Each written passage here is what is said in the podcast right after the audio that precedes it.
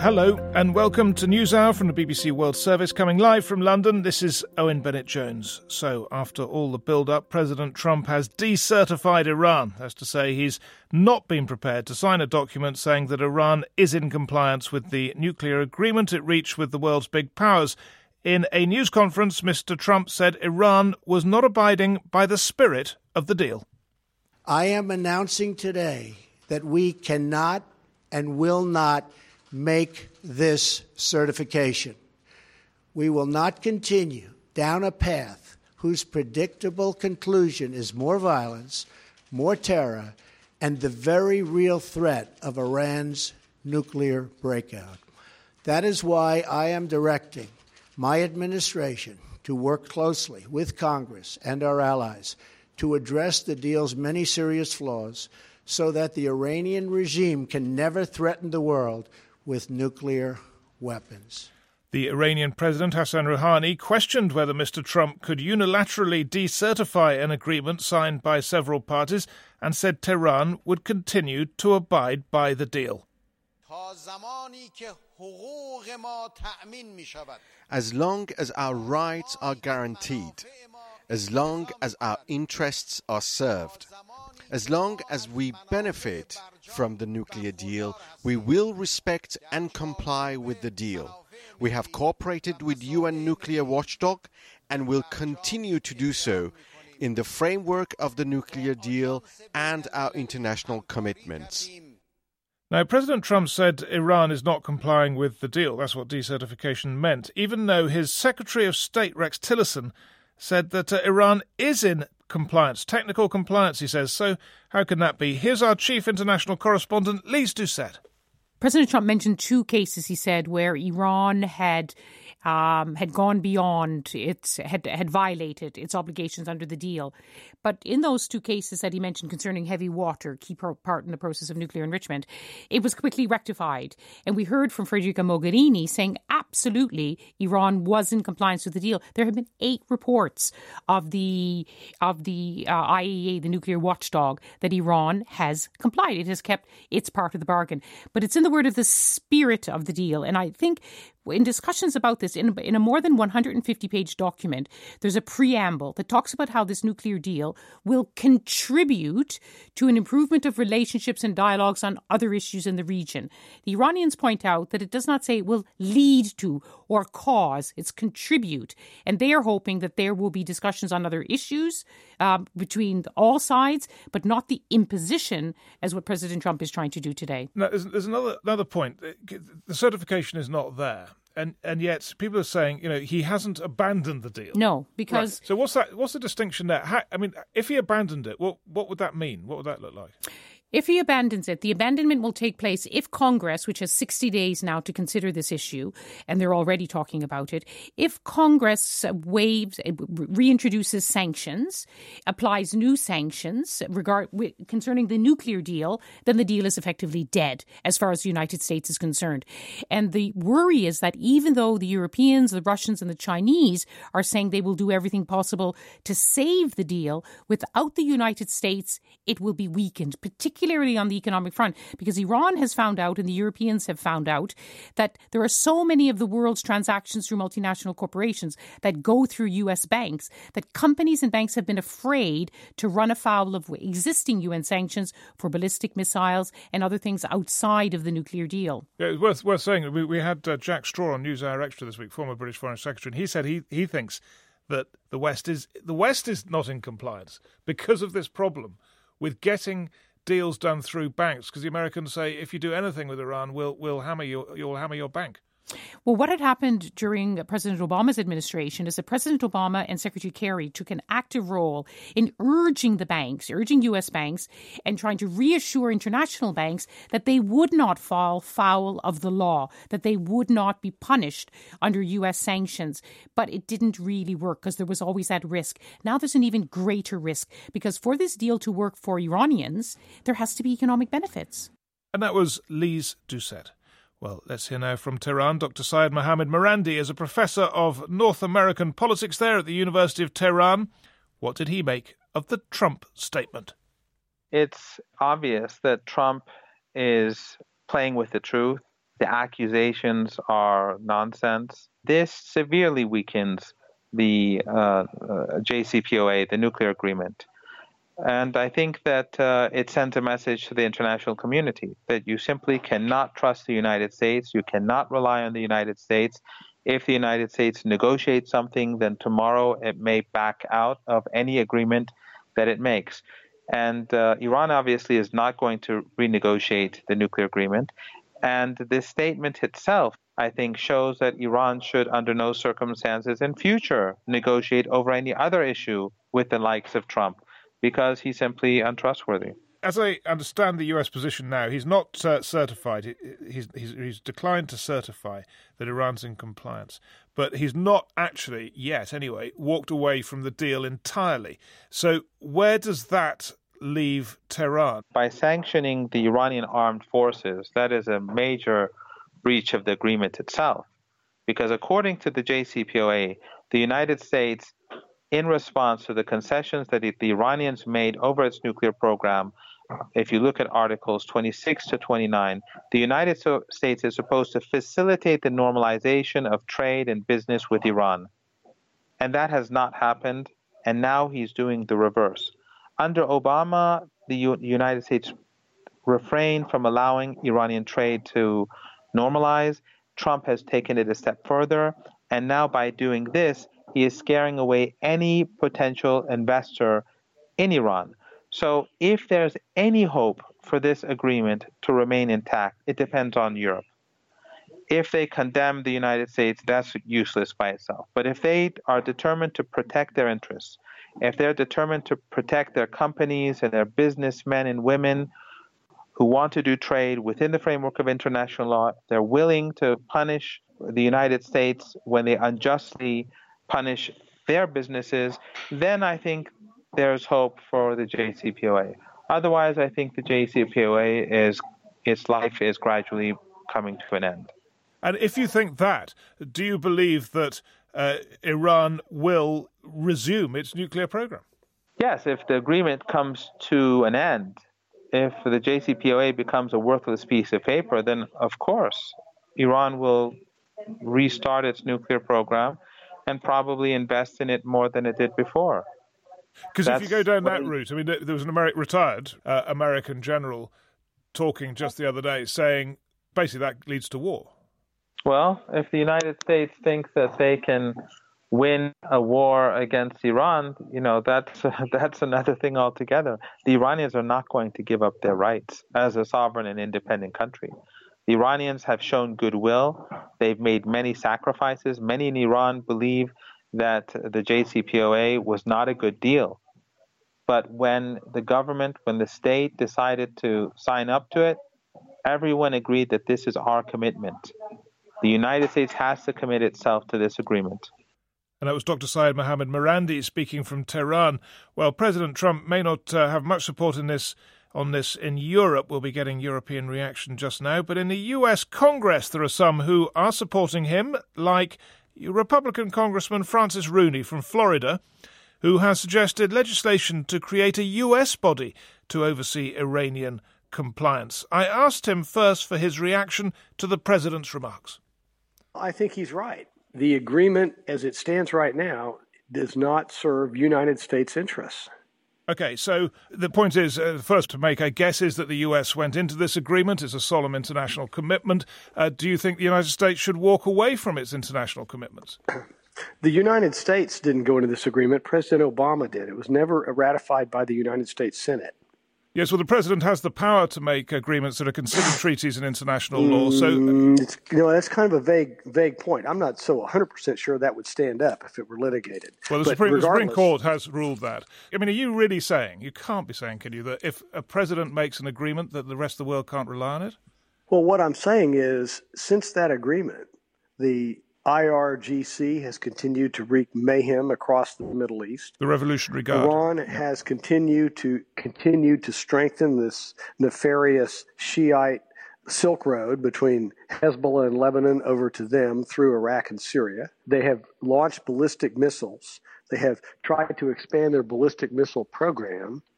They have had some technical violations of this agreement, which I think the president might have touched on some of them, which, while harmless enough in themselves, reflect a lack of good faith. And, you know, they've continued to wreak mayhem in Iraq. We're trying to build a nation over there. That's why I recently threw in the towel and I said, I think we might as well recognize an independent Kurdistan because the Shiites are going to own Mesopotamia. Right, but I mean, all those things you complain about, with the exception of the technical issues, which we could talk about in a minute, but I mean, they're nothing to do with the nuclear deal. So surely, except for the fact that the nuclear deal was destined to be, as that preamble says, a harbinger of greater cooperation on a broad range of things, and that hasn't happened. And it hasn't happened because of Iran, not because of the West. And so you don't agree with the Secretary of State when he says that Iran is in technical, and I should say the International Nuclear Energy Agency of the UN and everyone else in Europe and so on. You don't agree when they all say Iran is in technical compliance? No, yes, I do agree. They are in technical compliance right now. And technical compliance means compliance, right? Well, yeah, but they have had some defects before. And I'll tell you what, if I had been Iran and I was serious about good faith improvement of my relationship in the world and taking this opportunity of this agreement to do that, I certainly wouldn't have had those technical violations. I certainly would have allowed Russia to go into Iran and launch ballistic missiles. I certainly wouldn't have resumed my own ballistic missile program. You know, just this week, the House Foreign Affairs Committee voted bipartisan-wise to develop a set of sanctions against anybody that supplies parts or material or technology to Iran's ballistic missile program. Are you concerned that the decades-long relationship between Europe and the United States could splinter on this? Well, what I get concerned about Europe, and I lived in Europe for 3 years as an ambassador, and is that the quest for multilateralism relative and subjugation of national sovereignty could go too far. And that, combined with President Obama's desire to get an agreement at all cost, gets us into this kind of fix where we could have a better agreement. We could be inspecting the military bases. We could have a time frame that's longer. You know, we could have included, okay, in the spirit of the agreement, if you're not going to have nuclear weapons and we're going to give you billions of dollars, which we already did give the billions of dollars, by the way, and we're going to open up trade with you, then no ballistic missiles, man, that kind of thing. There's a lot of things that could have been in there had we driven a harder bargain. Yeah, but you didn't. That's why we're mad now. And that was Francis Rooney, Republican congressman there from Florida. Coming up, ahead of the Communist Party Congress, our China editor looks at political control over the next 5 years. China is striving to perfect its authoritarianism with big data and artificial intelligence. It monitors the mood of its 1.4 billion citizens in real time. Privately, many party officials are confident that their cocktail of Confucius, Marx and fear is the best political system. And some headlines, as you've been hearing. President Trump has refused to certify the international nuclear deal Tehran signed in 2015, but has stopped short of pulling out of it. Reacting to President Trump's speech, the European Union's foreign policy chief said the US president had no right to terminate an agreement adopted unanimously by the UN Security Council, and Russia said the task now was to save the deal.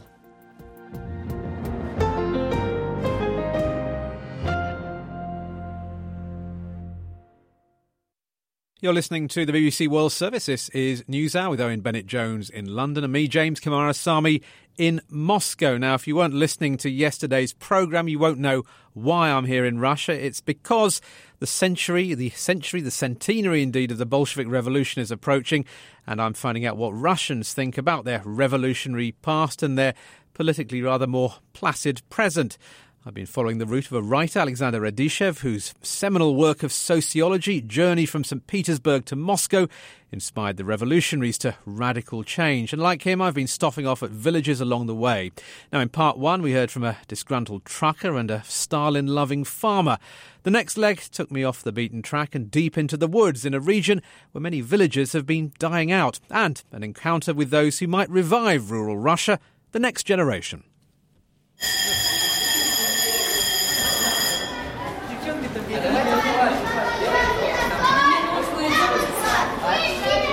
Well, I've now come about halfway from St. Petersburg to Moscow, and I'm in a school, as you can probably hear. The kids are very friendly. Здравствуйте, they say to me hello. But despite the smiling faces, they're actually, most of them, from poor and disadvantaged backgrounds. They've come from miles around because a lot of the village schools have closed. We're in a village called Lykoshino, and it has an interesting link to the Russian Revolution, actually, because Sergei Chekholyan, the man who invented the iconic hammer and sickle design, was actually born here. They're very proud of him at this school. They have a little exhibit of his work in one of the classrooms, in fact. So, what do the kids here know about their country's history? А что ты знаешь про революцию? Ничего? So the first girl, we're asking the kids here, we're in the class, the geography class here, and asking all the kids what they know about the October Revolution. Shake of the head from the first girl. А ты, что ты знаешь про революцию? No. He says no in English, but he doesn't know anything about it. А ты? Я не помню еще. He doesn't remember. I'm sure he knew it in the past. Let's have a look. А ты? Нет. Тоже нет. Another no. А ты? No. Lenin? Коммунист. He was a communist, да, он был коммунистом. Он знаменит нашу Россию. Famous, very famous person in Russia. Anyone else? Ты знаешь, что это было? Нет. Another no. She doesn't know what the revolution was. А ты? No. So they do know Chekholyan, who was the guy who came up with the hammer and sickle. Teacher says that they don't really talk much about politics, so perhaps they're a bit shy as well. So, yeah. Goodbye. They're very friendly kids from school number 2 in the village of Lykoshino. Well, interestingly, although they didn't know much about Lenin or the revolution, they did know plenty about God. Now, Orthodox Christianity figures prominently not just on their curriculum but across the country. And later on in the programme, we're going to be hearing from the final stop of my journey from St. Petersburg to Moscow, and from a village which has been transformed after its local church discovered that a very significant family had worshipped there. But first, let's discuss what we've just been hearing about. Kirill Rogov is a political analyst based here in Moscow. I asked him, what does the fact that those children aren't taught about Lenin or indeed the Bolshevik Revolution tell us? I think it's tell a lot, because it's amazing for me also, that it's surprising and amazing that there's not any discussions, any celebrations, any commemorations of this date of October Revolution. At the same way, there wasn't discussion and celebration of 1st February of 1917, February Revolution. And the same, I think, we saw last year when it was 25 years from the last Russian Democratic Revolution in 1919. The August coup that almost overthrew Gorbachev. Yeah, exactly. So, but we can understand what is the point of official propaganda when we look at holidays. They celebrate and commemorate and so on and discuss. The first is 9th of May. This is a victory of Soviet victory in World War II, the day of Soviet victory in World War II, and the second is in November, the day of national unity. This is a commemoration, an anniversary of Russian victory and Russian liberation of Moscow after Polish invasion in 17th century. 17th century. Yes, 17th century. So in both cases, we see the celebration is focused on the moments when the nation and the state were together, were united, and fighting against external enemy. So this is the pattern Kremlin is celebrating. So anything that talks about internal turmoil, like the revolution, not mentioned. Nothing about this. Nothing about the situation when people are against the state, when they try to choose their fate, and when they change their regime. Yeah, this is not celebrated. And what then is this telling us about how Russia today is going to develop? Yes, this is it tells a lot, and you will see that this idea of I call this state nationalism is the main idea of Putin's regime. That nation is great when it is together. The state and nation are together in fight with external enemy. This is the moment when it is what is called rally around the flag. Yes, these situations. This is what they propagate. Rally round the flag. That's a phrase that I think will be familiar certainly to our listeners in America. And is what we're seeing in Russia in any way similar to American exceptionalism? Is this Russian exceptionalism? Yes, of course, it is a little bit exceptionalism because both nations are feeling themselves to be great power, and this is tradition. Yes, this is tradition, and you know that a lot of people in Russia are saying that they, if not to live in Russia, they prefer to live in the United States because they are saying because we want to live in great power country. It's interesting. I mean, I've lived in both countries, Russia and the United States, and I'm always struck by the parallels, yet here we have a period of apparently great tension between the two. I mean, is anything in the way Russia is developing now, does that lead you to conclude how that relationship is going to develop? Yeah, I think that this confrontation of great nations, of great powers, is the moment when people within the country could feel them to be part of the great power we are confronting with another great power. That's dangerous, though, isn't it, potentially? Yes, of course, but it's very important for Russia, for domestic politics in Russia, and we see that it is important for domestic politics in the United States, to some extent, to less extent, but not so much, but also important. And when we look ahead, then, to Russia in 10, 15 years, perhaps people are starting already to look ahead to a post-Putin period, even though it's almost certain he will be re-elected. Yeah. What kind of leadership do you predict? Yeah, another important thing is in Russia that, of course, people are feeling here to be a part of great power, but it also depends on their feeling about economic performance. And now this feeling, this state nationalism, is stimulated also by these prosperous years of when oil prices were very high and Russia got a huge money from international market, for huge export, and this is part of this feeling. And when we see that situation in Russia is not so good, is worsening, we see that people are saying that it is important to live in a wealthy country more than in great power. That's the political analyst Kirill Rogov. I'll be back a bit later on in the programme, so do stay with us here on NewsHour from the BBC World Service. You're listening to a podcast edition of NewsHour, available twice each day, straight after the live edition of the programme. And if you're enjoying that, then why not take a look at other podcasts from the BBC World Service? The documentary brings to life stories and investigations from across the globe. Or we've got Witness, first-hand accounts from important moments in history.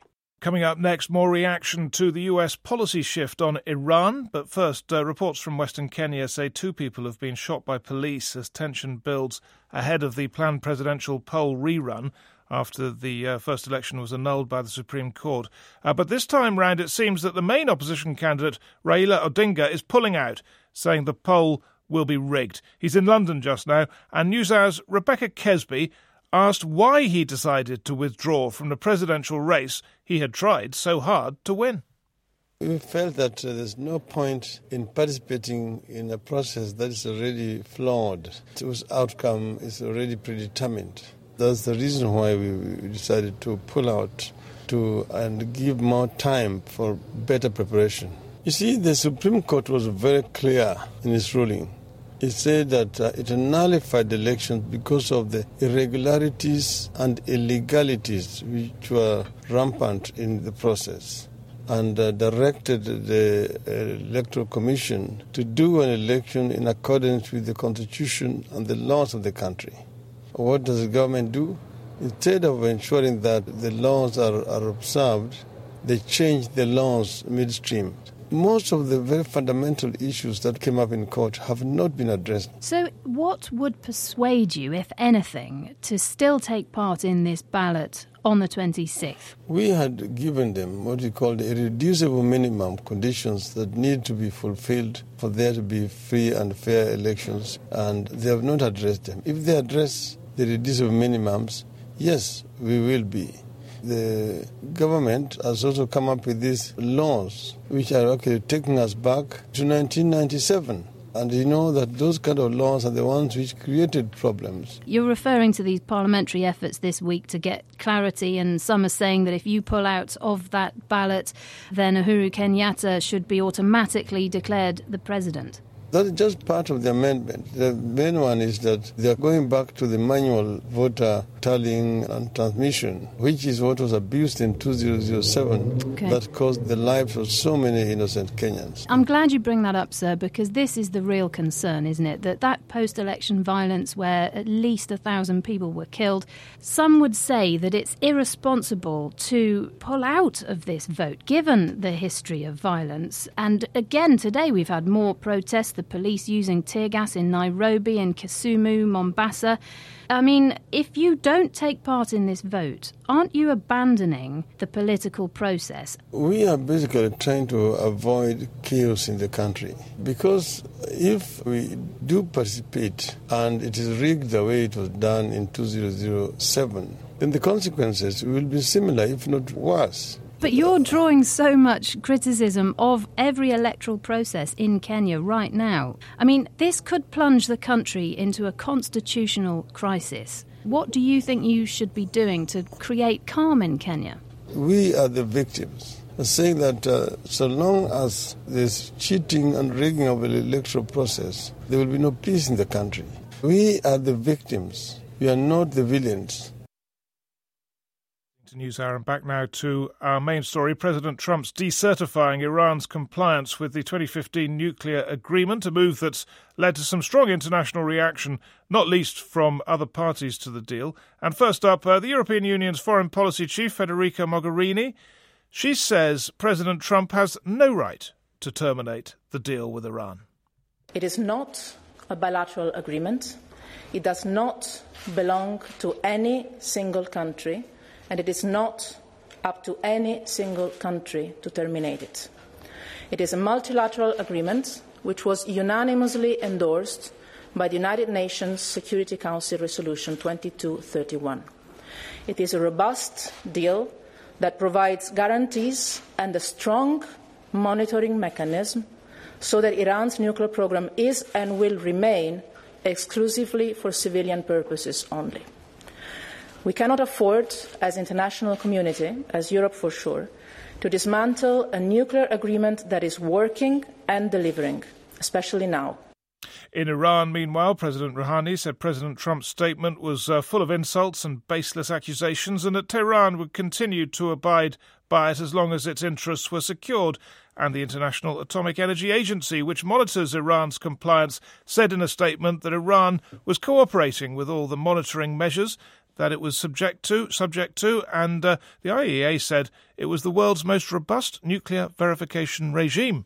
Well, on the other hand, the announcement was welcomed by the Israeli Prime Minister, Benjamin Netanyahu. I congratulate President Trump for his courageous decision today.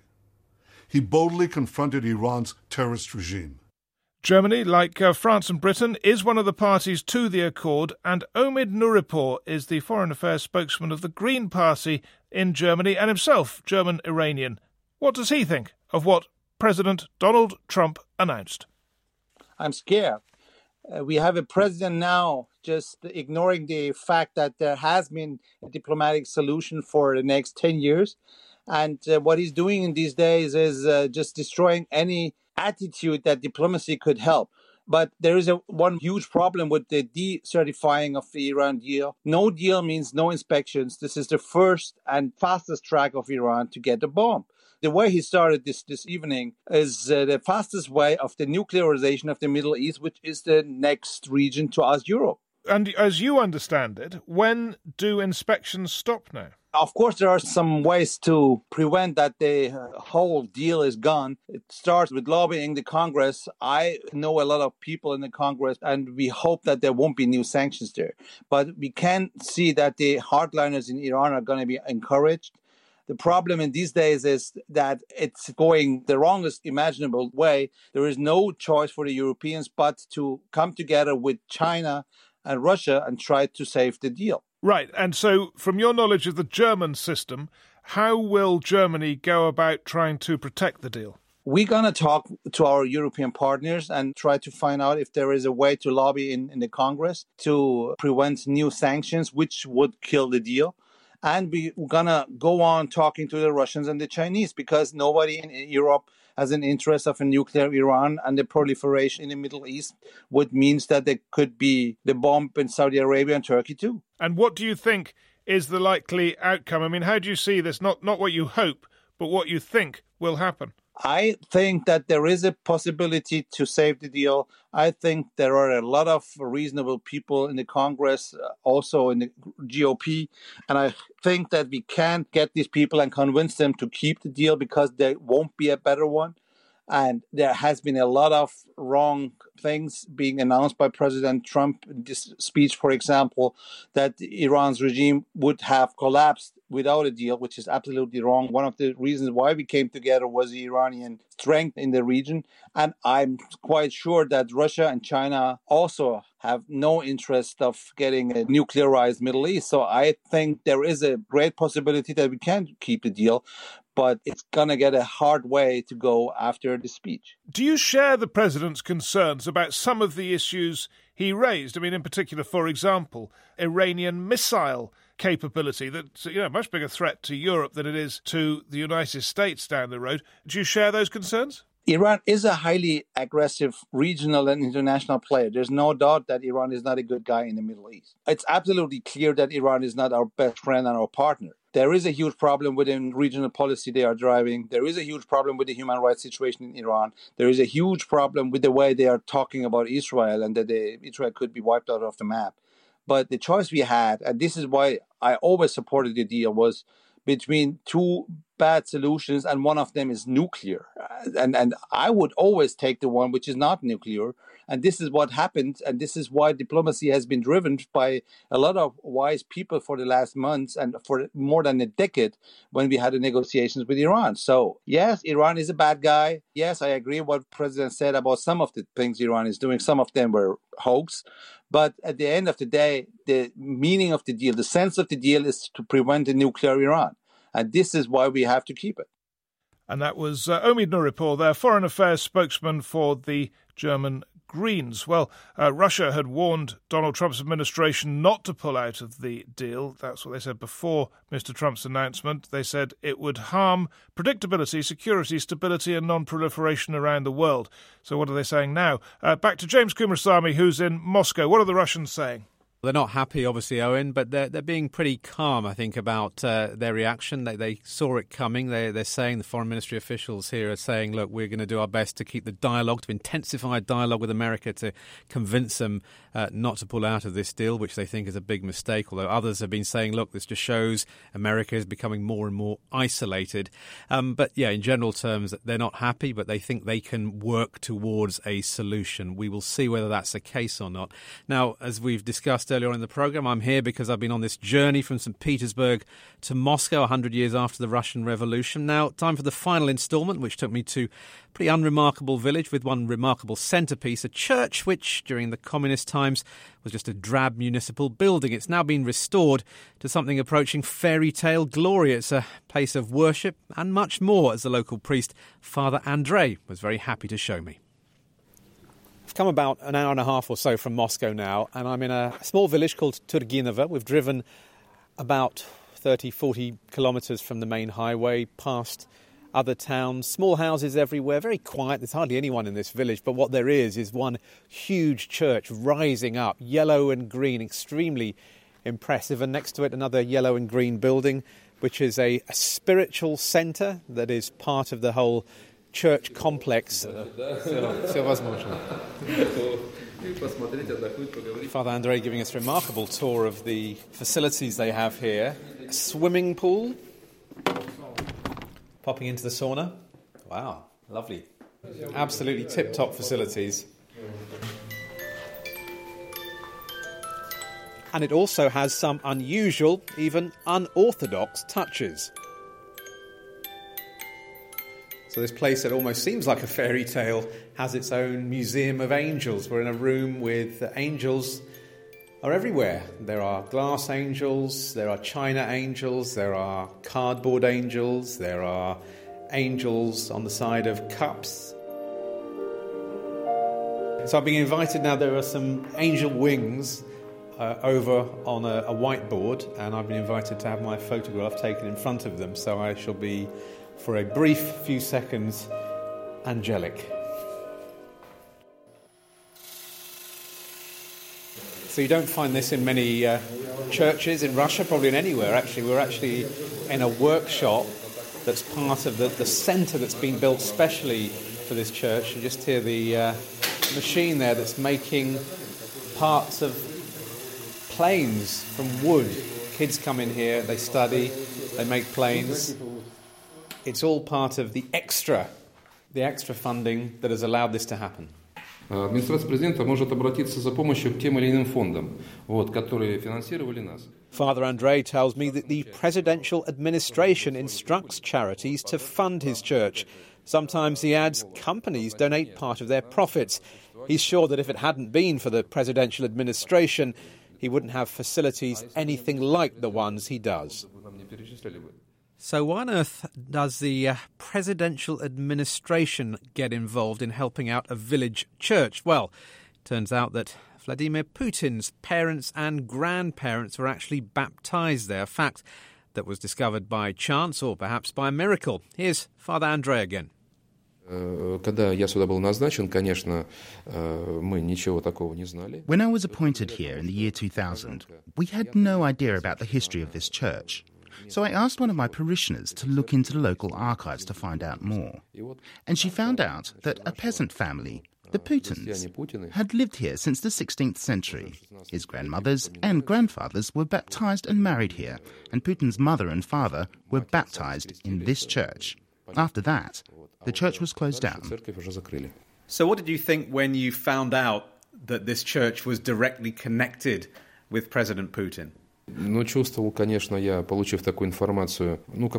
course, this information made me feel a little nervous.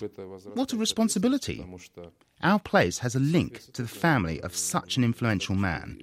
And of course, it was the will of God that this information reached the president and touched him. He responded as a decent human being, someone who remembers his roots. He heeded our request for help, and we thank God that he helped to restore the church.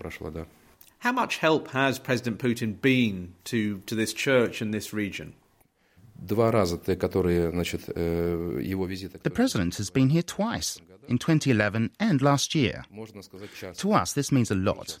At Christmas in 2011, we had a chance to talk to him face to face, and he promised more help, and we were able to build our spiritual and cultural centre, which you've seen. The centre caters for local residents, not just the churchgoers. But when people come in, they use the fitness centre and other facilities. They may meet and say hello to the priest, and that's their chance to develop their spirituality, and maybe visit the church also. This is the first step in reviving our spiritual tradition. What's your impression of President Putin? You've met him, haven't you? What do you think of him? Is he a spiritual man? He's a role model for me. He's highly educated and talks easily to anyone. While I'm thinking about what I'm going to say, while I worry about every word, he starts the conversation and it flows easily. He has a natural charm. It's a rare quality and it comes from the heart. It cannot be faked or learnt. This is the quality of his heart and his soul. Also, he will never miss the slightest detail. He remembers everything we've discussed. He will always remember his promises. For us, he is our benefactor. And each visit for us is a joy. Benefactor means someone who does good. And that was Father Andrei, the priest at the church in the Putin family village of Turginovo, talking about that earthly benefactor in the Kremlin and how important he's been to his church's revival. That's all from my journey from St. Petersburg to Moscow. But do stay with us here. Plenty more to come on the programme. You're listening to NewsHour from the BBC World Service.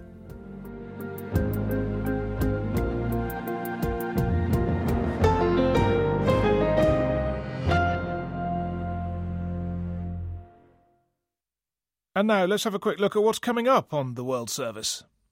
After NewsHour, it's BBC Trending, and that's followed by World Football. We look back on a feverish week of World Cup qualifiers in the Americas. We're with the United States as they were eliminated, ending a run of 7 consecutive World Cup appearances. On Saturday at 8:30 GMT, it's The Cultural Frontline. A new documentary film secretly shot on a smartphone that sheds light on the treatment of inmates in Australia's controversial Manus Island detention centre. And online now, you can hear science in action. Krakatoa must be the most famous volcanic eruption of all time. A remnant held in the vaults of a London college since the 1880s may hold the chemical secrets that reveal what made the event so devastating. Go to bbcworldservice.com/science in action.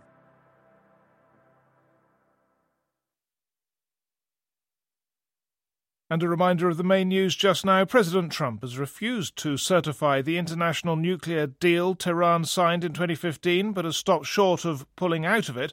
The Iranian president, Hassan Rouhani, meanwhile, questioned whether Mr. Trump could unilaterally decertify a multilateral agreement and said Tehran would continue to abide by the deal. As long as our rights are guaranteed, as long as our interests are served, as long as we benefit from the nuclear deal, we will respect and comply with the deal. We have cooperated with UN Nuclear Watchdog and will continue to do so in the framework of the nuclear deal and our international commitments.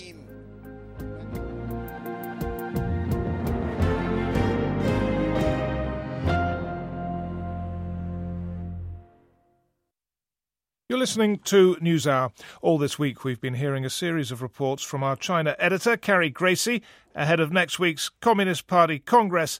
In her last essay, she assesses the future of Xi Jinping's presidency and how China will weather the economic storm it could face in the next 5 years. Today, Beijing's ancient grey brick observatory overshadows a traffic-choked ring road.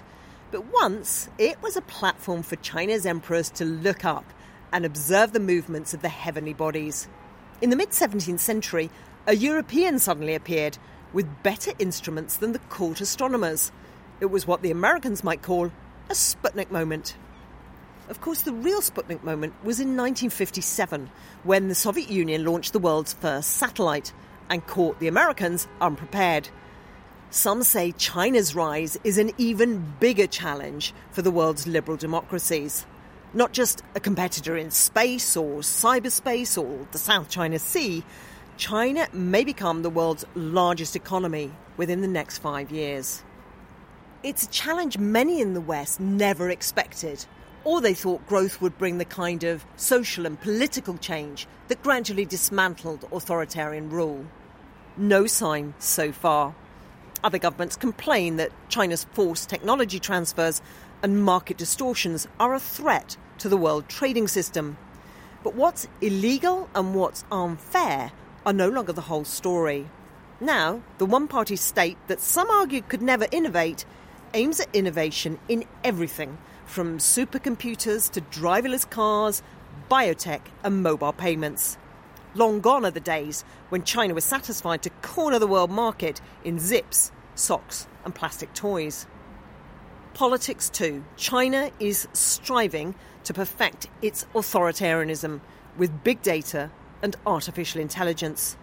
It monitors the mood of its 1.4 billion citizens in real time and refines surveillance and propaganda accordingly. Privately, many party officials are confident that their cocktail of Confucius, Marx and fear is the best political system available.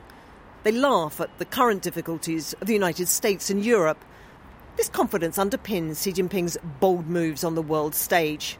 Just as President Trump retreats to the language of America first, China is embedding itself in international institutions and promoting itself as a champion of globalization and efforts to tackle climate change.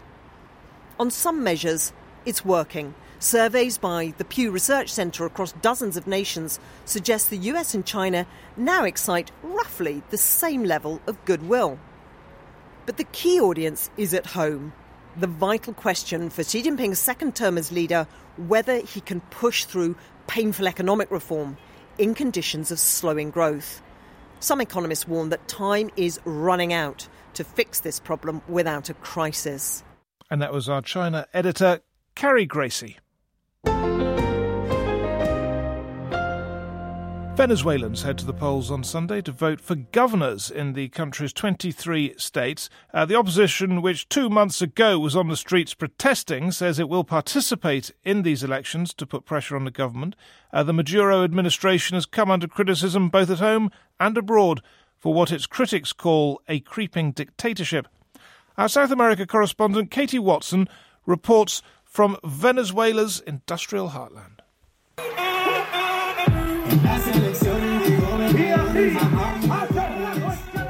In Venezuela's industrial heartland, government candidate Rafael La Cava is working the crowds with his signature hip-hop moves.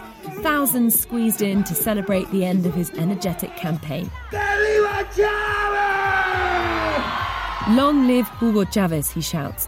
The former president's legacy lives on here. Many feel he is still the country's true leader.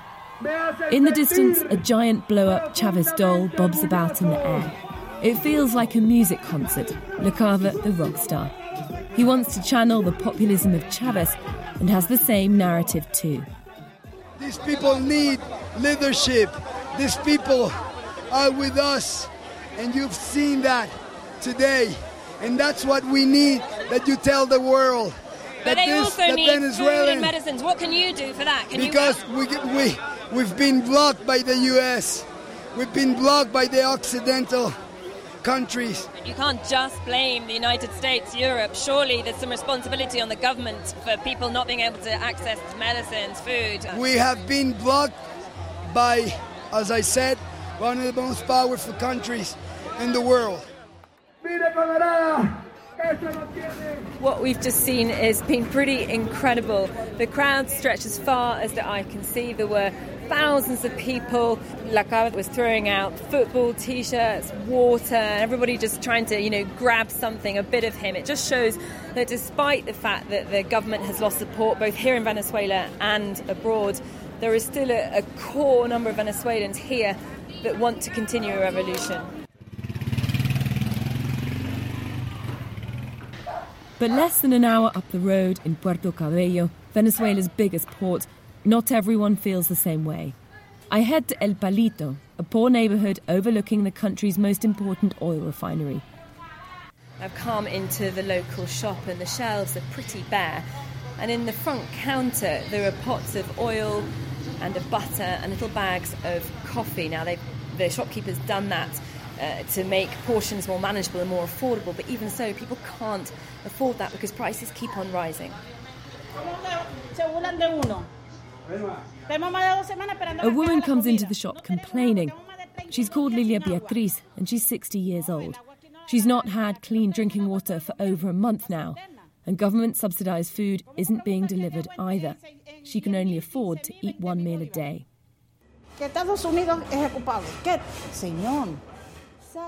The president says, US this, US that. For God's sake, stop paying attention to the United States and come and see what is happening to us in Venezuela. If you have sanctions slapped on you, it is because you are doing something wrong. Lilia Beatriz says she won't be voting on Sunday because there's little point. Nothing will change. In the run-up to these regional elections, the government's been accused of confusing voters with late-date changes and claims that the ballot sheet is unfair. Margarita Lopez Maya is a professor at the Central University of Venezuela. The idea is to discourage people going out to participate. No, there's too many tricks. No, what for? The government's not going to let these guys govern anyway. Or he's going to put them in prison, or he's going to do fraud. They do all these things because they know they cannot win. Then they have to do all these kinds of tricks and all these kinds of violations to the law. But basically, I think it is to divide the opposition, you know, and to confuse the participation of the people. And that was Katie Watson with that report, and she brings us to an end of this edition of NewsHour. So thanks very much for listening. And from Owen Bennett-Jones here in London, goodbye.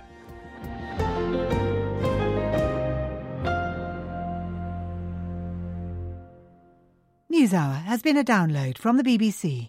To discover more and our terms of use, visit bbc.com/podcasts.